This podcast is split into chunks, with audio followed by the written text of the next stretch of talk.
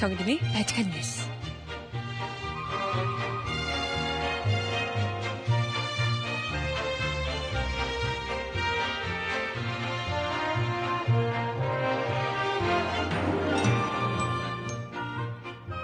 여러분 안녕하세요. 바칙한 뉴스 정혜림입니다. 총선 참패 이후 드디어 박근혜 대통령이 민심을 듣겠다며 언론사 국장들을 불러 모았습니다. 하지만 기대한 것이 무색하게도 총선 심판은 정권을 향한 것이 아니라 국회를 심판한 것이다. 어버이연합? 난 모른다. 결론은 양적 완화와 대기업 규제 완화를 하는 것이다. 라고 이야기를 하셨답니다. 아니, 민심을 겸허하게 받아들인다라고 하지 않으셨던가요?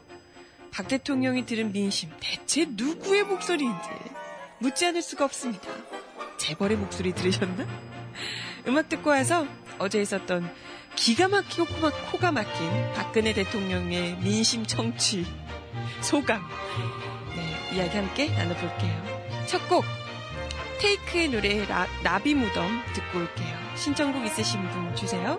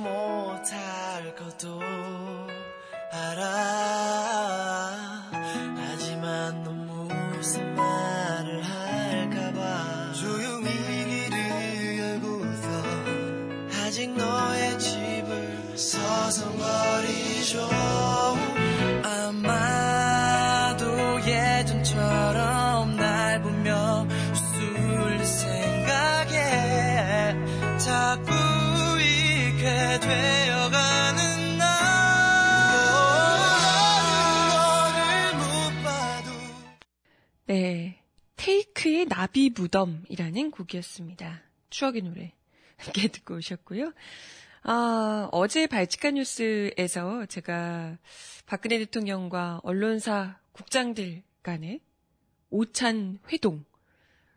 그래도, 그래도 많은 수십 명의 언론사 편집국장 뭐들이 같이 가서 이야기를 하는데, 한 명이라도 제대로 된 얘기를 조금이라도 할 수 있지 않을까. 이제 기대를 조금 갖고 있었거든요.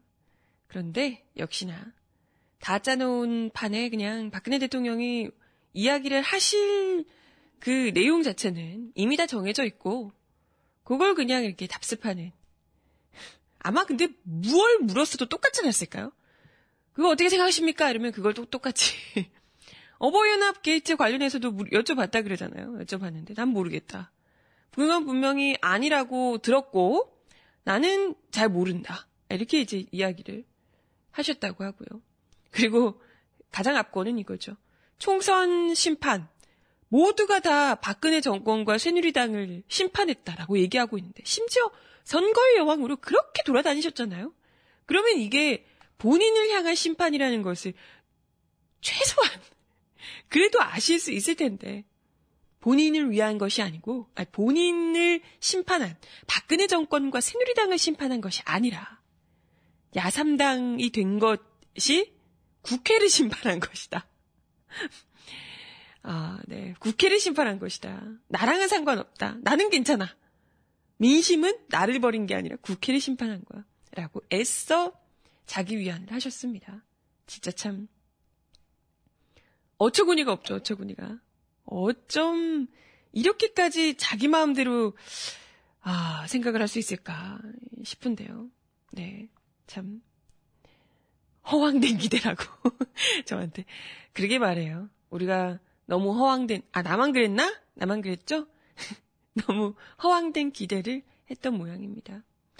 그러면서 결론은 이거예요. 민심을 잘 청취하겠다라고 이야기를 하셨던 박근혜 대통령의 결론은 또다시 재벌들을 위한 경제 정책을 하겠다.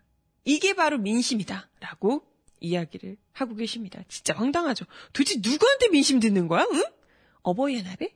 국정원이 짜준 이 시나리오대로 움직이고 있는 어버이연합으로부터 정경련의 이야기를 듣는 건가요? 정경, 아, 그러고 보니까 정경련 뭐 이런 곳에서 주도했던 서명 가지고 모든 전 국민이 이걸 원하고 있다면서 그렇게 했던 바 있잖아요.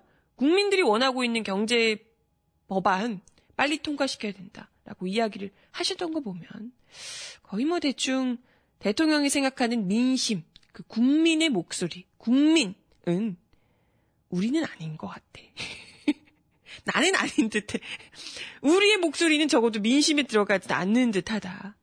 아마 이제 한 자산 규모가 뭐 수십억 정도 되고 이런 분들만 대통령이 생각하는 민, 국민이 아닌가 이런 생각이 듭니다. 그렇지 않고서는 이런 이런 이런 결론을 내릴 수가 절대 없습니다. 어쩜 언론사 뭐 이러려면 뭐하러 불렀는지 모르겠지만 언론사 국장들과의 간담, 간담회, 대화 내용의 전문이 공개되자 정말 많은 분들이 실소를 금치 못했습니다. 일단 대충 경제적인 분야, 특히 이제 뭐 민심, 민심은 어쨌건 경제를 살려달라는 것이다. 그렇기 때문에 내가 경제를 살릴 수 있는 방법을 보여주마. 라고 하면서 내놓은 것이 기존의 거랑 똑같아요. 법인세 인상 못한다. 법인세 인상이 야당에서 지금 하겠다라고 이야기를 했던 거잖아요. 근데 법인세 인상 못한다. 그리고 양적 완화는 계속 추진하겠다. 이렇게 이제 이야기를 하셨어요. 근데 웃기죠? 뭔가 총선에서 한바탕 뒤집어졌다면 이전하고 다른 뭔가를 보여줘야 되는데 이건 기존에도 계속해서 해왔던 거잖아요. 양적 완화 안 했습니까? 계속해서 양적 완화 해왔고 법인세 인상 하지 않았습니다. 그렇게 법인세 인상 해야 된다고 하는 와중에도 어떻게든 지켰거든요. 법인세 인상. 재벌들의 고가는 단단히 걸어 잠그고 지켜줬습니다. 역시나 이건 재벌들의 목소리를 민심이라고 생각하지 않고서는 나올 수 없는 법안이죠. 이런 걸 무슨 민심을 듣고 내린 결론이라고 할 수가 있을까요? 그렇게 민심은 뭔가 변화를 요구하는 민심이었는데 전혀 조금도 이 대통령이 내린 결론에는 담겨져 있지 않은 거죠. 그때 당시에 누가 어떤 질문, 이 질문을 대체 누가 했는지 모르겠지만요. 언론사 국장 중에 그런 질문을 했다 그래요. 양적 완화 이야기를 물으면서, 물으면서 지금 구조조정이 활발하게 진행되고 있고 총선 때 강, 강봉균 전 장관이 한국판 양적 완화 정책 이걸 공약으로 내세웠습니다. 제 생각에는 국민 부담이 제일 적은 방법이 아닌가 생각하는데 누굴까? 누굴까? 조중동 중에 한 분인가? 네. 뭐 어쨌든 그렇게 생각하는데 양적 완화가 굉장히 좋은 방법이라고 생각하는데 대통령께서는 어떻게 생각하신지 여쭤보고 싶다라고 이야기를 했어요. 한국판 양적 완화 정책이 국민 부담이 제일 적은 방법이다? 이게 대체 무슨 논리일까요? 글쎄 뭐 중요한 건 이런 말도 안 되는 얘기를 하신 분에게 박 대통령 역시 우리가 긍정적으로 검토를 해야 된다. 이런 입장이 있습니다. 앞으로 추진이 되도록 힘을 쓰겠다라고 이야기를 합니다. 양적 완화가 어떤 논리에서 우리 국민들의 부담이 가장 적은 방법인지도 모르겠고요. 그냥 자기는 그렇게 생각한다는 거예요. 언론사, 모 언론사의 국장이. 나는 그런 것 같은데 대통령은 어떻게 생각하냐. 대통령이 콜! 이렇게 한 거예요. 진짜 어처구니가 없죠. 아니, 이런 정책을 공약으로 내걸었던 새누리당에 국민이 참패를 안겼어요. 이게 뭡니까? 너네 그 정책 하지 말라는 얘기예요. 그런데 이거 어떻게 생각하세요? 어, 오케이 콜. 나도 그렇게 생각해. 라고 이야기를 하면 사실상 총선에 뭘 하든 전혀 신경 쓰지 않겠다. 이런 얘기 아닙니까? 그죠? 양적 완화한답시고 또 돈 찍어서 막 뿌리면 물가 또 오를 게 뻔하고요. 그러면 원화 가치 또 떨어지고요.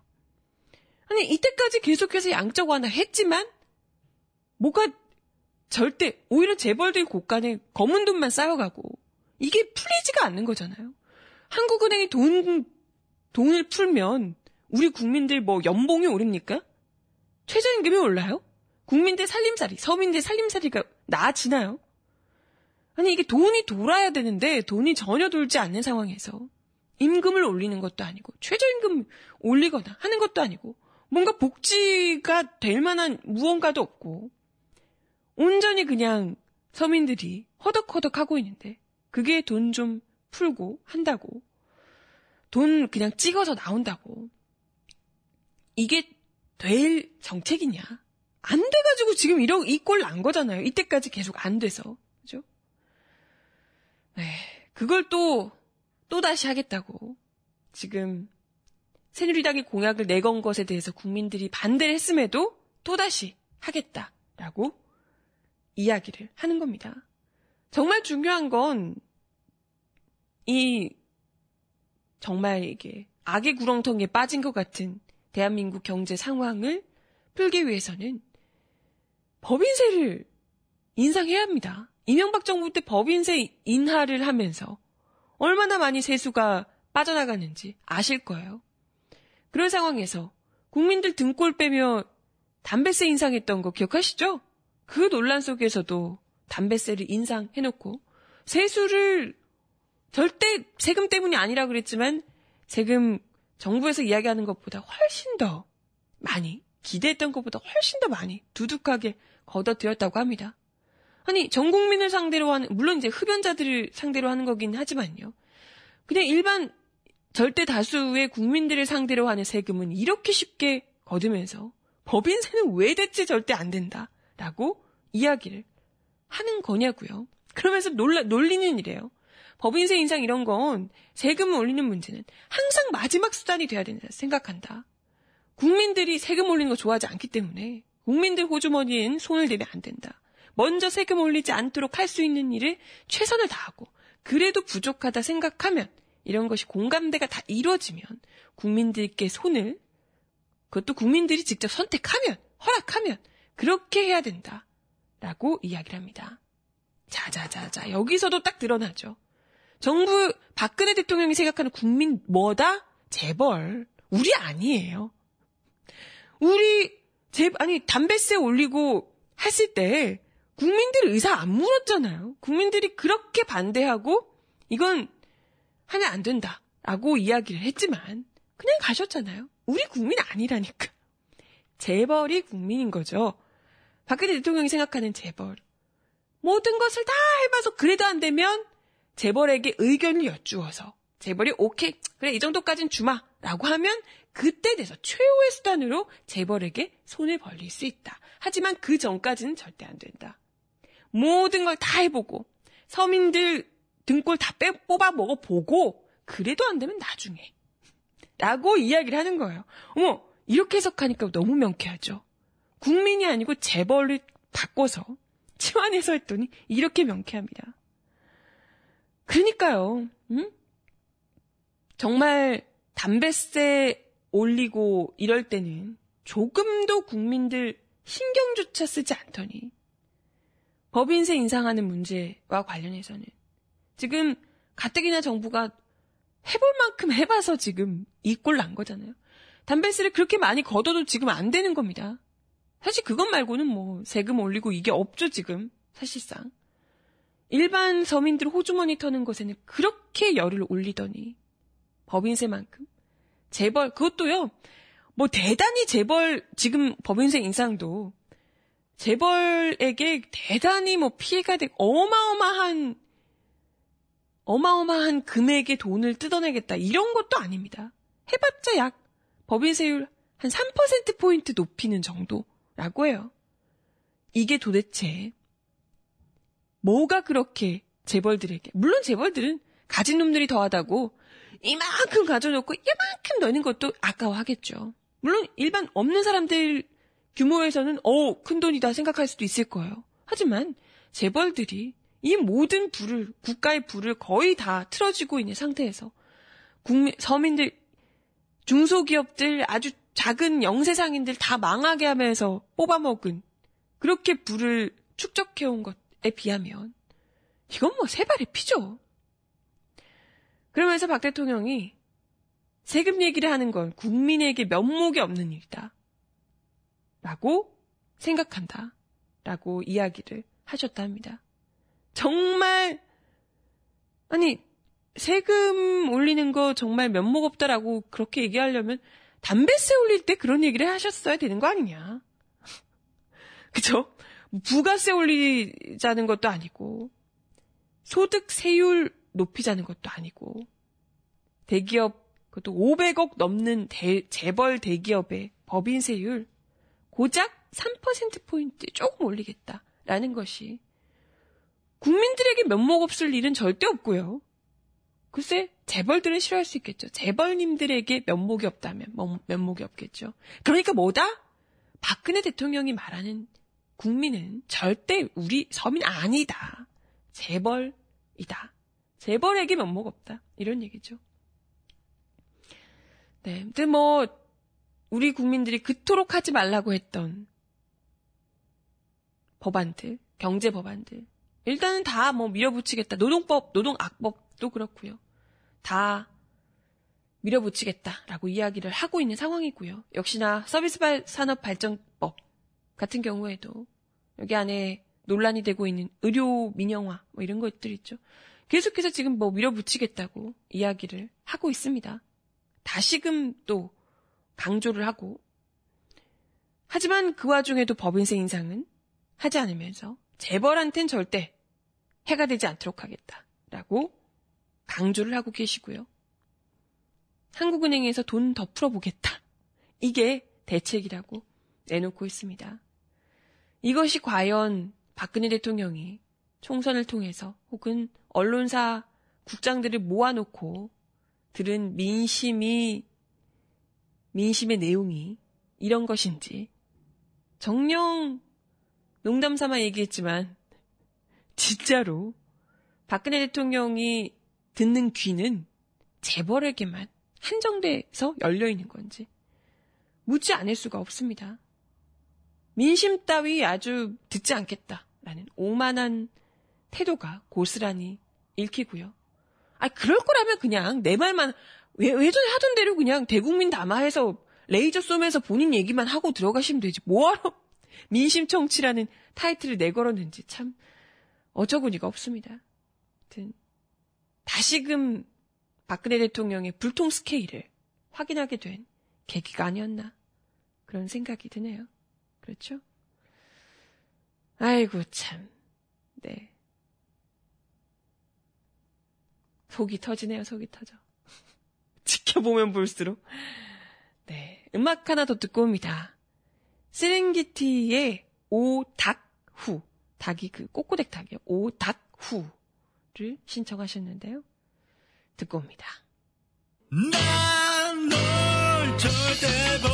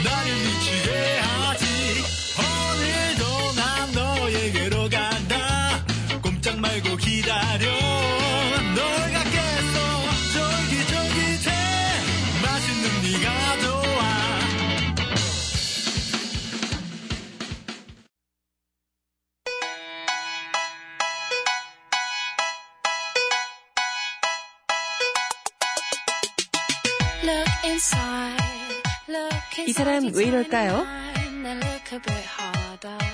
Cause we're so uninspired, so sick and tired of all the hatred you harbor.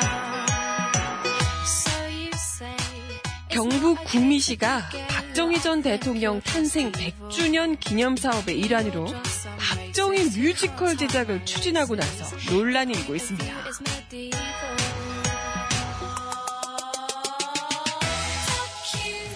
구미 참여연대는 어제 성명을 발표하고 구미 시가 내년 박정희 전 대통령 100주년 기념 사업을 펴기로 하고 그 핵심 사업으로 28억 원 가량을 들여 야 돈 많나 봐요. 남아 돈 없으면 창작 뮤지컬 고독한 결단 아이고 난리 났다.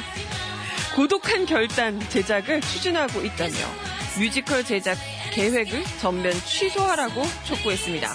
이 뮤지컬 안에 얼마나 많은 역사 왜곡이 들어갈지 참 궁금합니다. 어떻게 혈서 쓰고 일본 그 일본군에 들어가는 것도 담겨져 있으려나?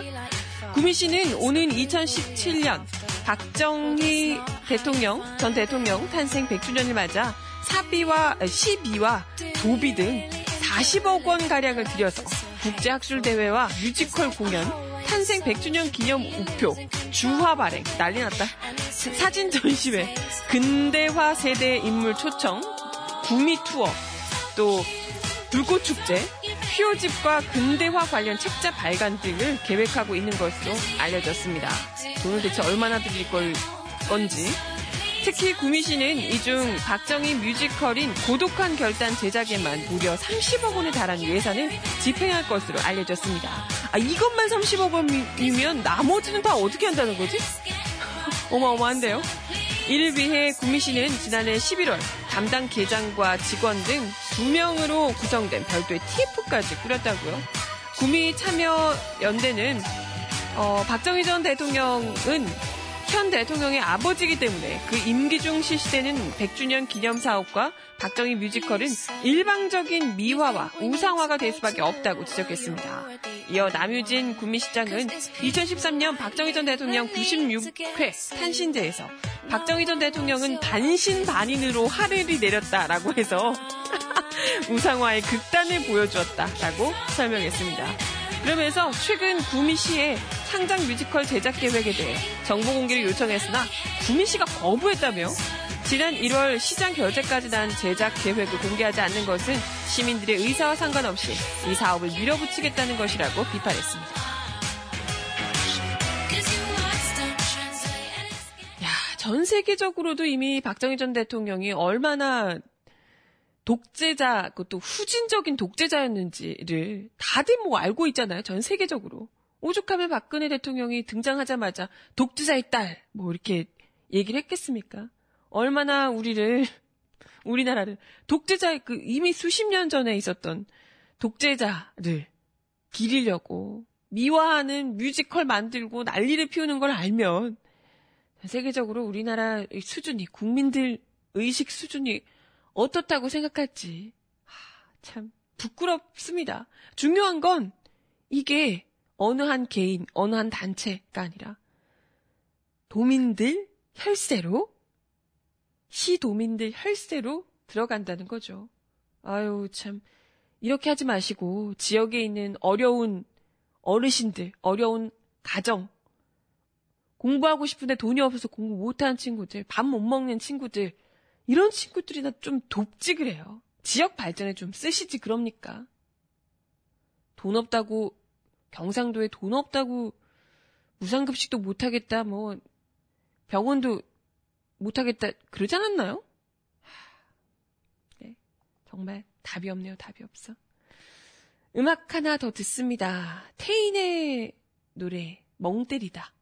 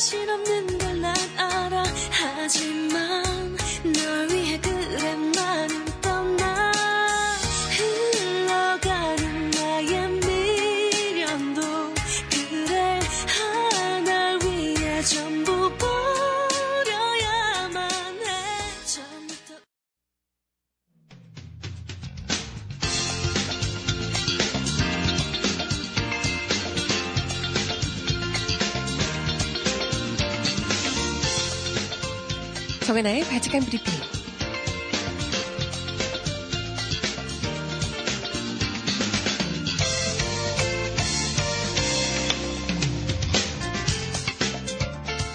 첫 번째 소식입니다. 정경련, 대한상의 등 경제단체들이 올초 벌였던 경제입법 촉구 서명운동에도 어버이연합이 일당을 주고 탈북자들이 동원한 사실이 드러났습니다. 네, 그럴 줄 알았지.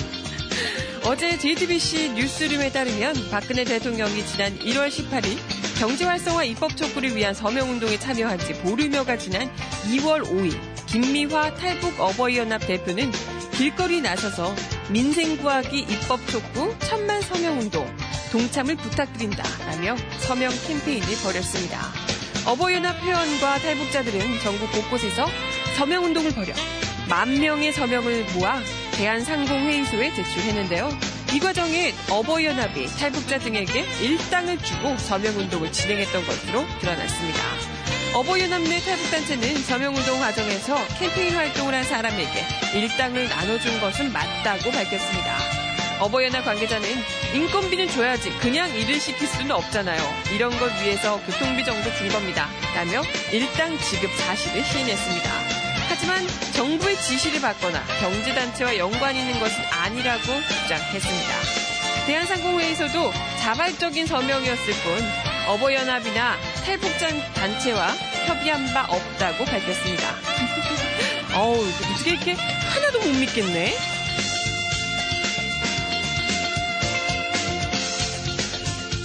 다음 소식입니다. 검찰이 대한민국 어버이연합이 차명 계좌를 통해 정경련으로부터 자금 지원을 받았다는 의혹에 대해 수사에 착수했습니다. 아, 정경련만 할 건 아니죠, 설마? 서울중앙지검은 어제 어버이연합에 대한 수사 의뢰 등을 일률적으로 형사 일부에 배당했다고 밝혔습니다. 앞서 경실련은 지난 21일 서울중앙지검에 수사를 의뢰하면서 어버이연합은 기독교 선교 복지회장의 계좌를 통해 건물 임대료를 내는 등 금융실명제법을 위반한 의혹이 있다고 설명했습니다. 이어 정경련은 이 계좌에 2014년 9월, 11월, 12월 총 1억 2천만 원을 송금한 것으로 나타났다고 전했습니다. 또한 타인이 정경련 법인 명의로 속여 송금하기는 쉽지 않다고 지적하며 두 단체가 금융실명제법 위반과 종교단체를 이용한 증여세 탈루를 했는지 검찰과 국세청 등 관계기관은 철저하게 진상을 조사해야 한다고 밝혔습니다. 그러면서 정경련이 합법적인 절차를 거치지 않고 특정 단체에 자금을 지원했다면 이는 대기업 회원사에 부당하게 손해를 끼친 업무상 배임에 해당한다며 다른 부정한 방법으로 자금을 제공했다면 법인세법 등 관련법 위반 사항이라고 지적했습니다.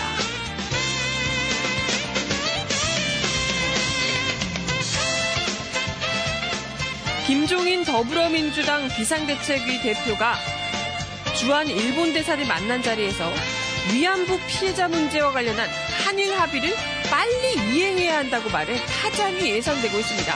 아니, 새누리당인 줄? 위안부 합의가 졸속으로 타결됐다고 정부를 비판하며 재협상을 요구해온 더민주당의 공식 의견과도 배치되는 내용입니다. 이재경 더민주 대변인은 어제 김종인 대표가 배쇼으로 주한 일본 대사에게 한일 관계가 긴밀하게 될 수 있도록 서로 협력해야 한다. 특히 위안부 협의 문제는 합의를 했지만 이행이 제대로 안 되고 있으니 이행 속도가 빨라야 한다고 말했다고 전했습니다. 소녀상 철거를 해야 합의를 이행하겠다는 말들은 국민 감정을 매우 상하게 한다. 국민 감정을 잘 이해하고 조속히 해결될 수 있도록 노력해주길 바란다. 라는 취지였다고 이 대변인을 덧붙였습니다. 아니, 조속히 해결을 뭘 하겠다는 건가요? 조속히 해결을 손해상 치우는 거? 대체 뭐죠? 김 대표는 어제 오후 3시 국회 당 대표실에서 대쇼 대사 예방을 받고 비공개 면담을 진행했습니다. 김 대표의 위안부 합의 이행 촉구는 한일 위안부 협상은 무효라는 더민주의 기본 입장과도 배치돼서 논란이 일고 있는데요. 더민주는 지난해 말 위안부 합의 재협상을 당론으로 채택한 뒤 이를 촉구하는 결의안을 국회에 제출하는 등 위안부 합의 무효화에 앞장서왔습니다.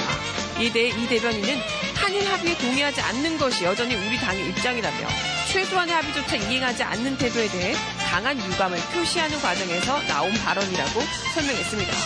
하지만 이걸 일회성 실수라고 보기는 어렵다는 지적인데요. 지난 3일절에도 그는 위안부 피해자들을 만난 자리에서 국가 간의 협상을 해서 현재로는 고칠 수 있는 여건이 안 된다고 생각한다. 라고 이야기를 한 바 있습니다. 윤미향 정신대 대표는, 어, 반인권적이고 국제 기준에도 어긋나는 한일 위안부 합의를 이행하라고 이야기를 하는 것은 국가의 폭력에 김 대표가 손을 보태는 것이라며 더민주의 20대 총선 정책 공약집을 보면 한일 위안부 합의 무효화가 선명한데 합의 이행 속도를 높이라는 게 대체 무슨 말이냐라고 비판했습니다. 이어 윤 대표는 당 차원에서 공식 해명하고 피해자들에게 사과해야 한다 라고 말했습니다. 아, 이런 분이, 이런 정체성 모호하신 분이 지금 당대표 추대 이야기까지 나오고 있던데요. 진짜 불안합니다. 제발, 더불어민주당이, 물론 새누리당이 참패를 하긴 했지만, 더불어민주당 역시도 심판받은 것은 마찬가지라는 거. 분명히 아셔야 될 텐데요. 기고만장하지 않기를 바랍니다. 민심이 무엇인지 똑똑히 봐야 할 당사자 중 한 분이십니다. 음악 하나 더 들어요. 신승훈의 노래 에이블비.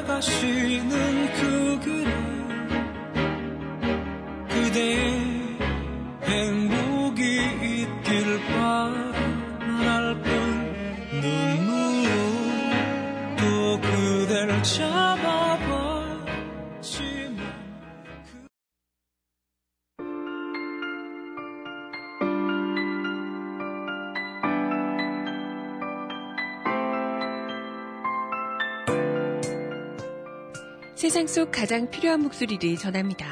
여기 곧 우리가 있어요.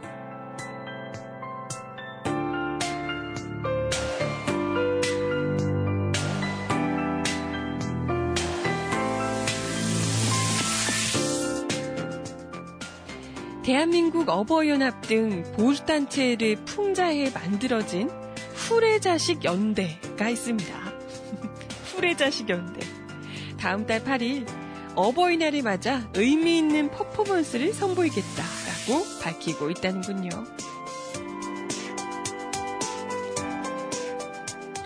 후레자식 연대 운영자는 다가오는 어버이날을 맞아 의미 있는 퍼포먼스를 준비 중이라며 현재 계획을 구체화하는 단계로 도덕적이고 상징적인 행위로 방향을 잡고 있다라고 설명했습니다. 후레자식 연대의 도덕적이고 상징적인 행위 너무 기대되지 않으세요? 후레자식 연대는 최근 어버이연합이 정경련으로부터 수억 원을 지원받고 청와대 때로부터 관제 집회의 지시를 받았다는 논란을 풍자해서 지난 22일 만들어진 페이스북 페이지입니다. 이들은 페이스북 정보에 어버이연합과 엄마부대 같은 부모를 두지 않은 이들을 위한 커뮤니티입니다. 비폭력, 보편적 인권, 평등, 자유, 평화를 지향합니다. 라며 저희는 정경련에서 돈을 받지 않고 청와대 지시로 뭔가를 하지 않으며 국정원과도 관계가 없다라고 자신들을 소개하고 있습니다.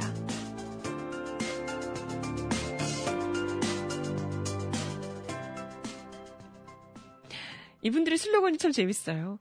We're not your kids. 우리 니네 자식 아니다. 왜 어버이, 왜 엄마 이름을 쓰느냐. 이런 얘기죠. 어버이 연합, 엄마 부대? 그런 부모 둔 적 없는데요? 라고 하고 있습니다.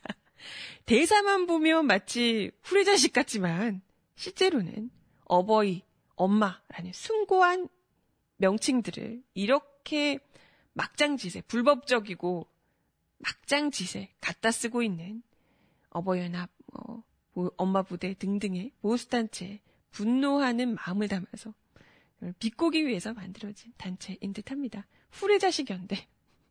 페이스북 하시는 분들 한 번쯤 찾아가 보시는 것도 재밌을 것 같네요. 어떤 퍼포먼스 할지 기대가 됩니다. 네, 어, 이제 슬슬 마칠 시간이 다 됐는데요. 오늘 전국적으로 봄비가 또 내린다고 합니다. 이번 참 봄비가 많죠. 서울 빼고는 거의 전 지역에 다 비가 내린다고 하니까요. 요 며칠 계속해서 낮에는 거의 뭐 여름 같은 날씨던데 조금 시원하게 될지 모르겠습니다. 글쎄, 근데 그럼에도 불구하고 기온은 좀 높다고 하니까요. 봄비에 비 피해 없으시길 바라겠습니다. 네, 마지막 곡은요. 장범준의 노래로 봄비 준비했고요. 음, 어, 시간이 너무 애매해가지고, 네. 장범준의 봄비를 마지막 곡으로 들려드리면서 인사를 슬슬 드리도록 하겠습니다. 네. 아, 요즘에 바치칸 뉴스 그 조회수, 다운로드 수가 굉장히 많이 늘었어요. 두 배 이상 갑자기 늘었더라고요. 선거 끝나고 여러분들이 갑자기 좀 업되셨는지. 정하다가 뭐라고 하는지 궁금해 이렇게 하신 건지 모르겠지만 갑자기 두 배 이상 다운로드 수가 늘어서요. 우리 이제 사실 대선 끝나고 많이 줄었다가 조금씩 조금씩 회복이 됐었는데 갑자기 이제 총선 끝나고 나서 많은 분들이 그래도 뭔가 이제 다시 할 수 있지 않을까 이런 기대를 하고 계신 듯해요. 진짜 이런 기대를 잘 받아놔서 열심히 정말 뼈를 깎는 심정으로 반성하고 앞으로 뛰어나가야 할 야당들이 정신을 좀 똑바로 차려주기를 간절히 바랍니다. 물론 저도 갑자기 다운로드 늘어서 굉장히 긴장하고 있어요. 나 되게 막 헛소리 하는, 나 괜찮았어요? 나 괜찮았나? 나 막, 막 그냥 말하는데? 긴장하고 있습니다. 저도 열심히 뼈를 깎는 심정으로 뛰어나가도록 열심히 한번 해볼게요. 봄비 마지막 곡으로 들려드리며 인사를 드릴게요. 비가 또 내려 부르는 이맘 주르르르르르 주르르르르르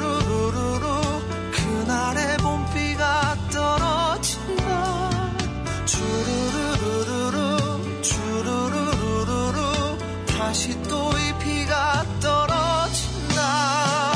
우 아름답죠 오늘 그저 바래놔줬어. 어쩌나 그녀와 이 비를 또 기다리고 있어. 한 번 더 그녀의 집 앞을 거닐다 기다렸던 비가 떨어지면 한 번 더 그날의 사랑을 원하고 사랑의 봄비가 떨어진다. 언젠가 그녀도 집 앞을 거닐다. 기다렸던 비가 떨어지면 네 오늘도 바치칸 뉴스 함께 해주셔서 감사하고요. 저는 내일 10시에 다시 올게요. 여러분 좋은 하루 보내세요. 안녕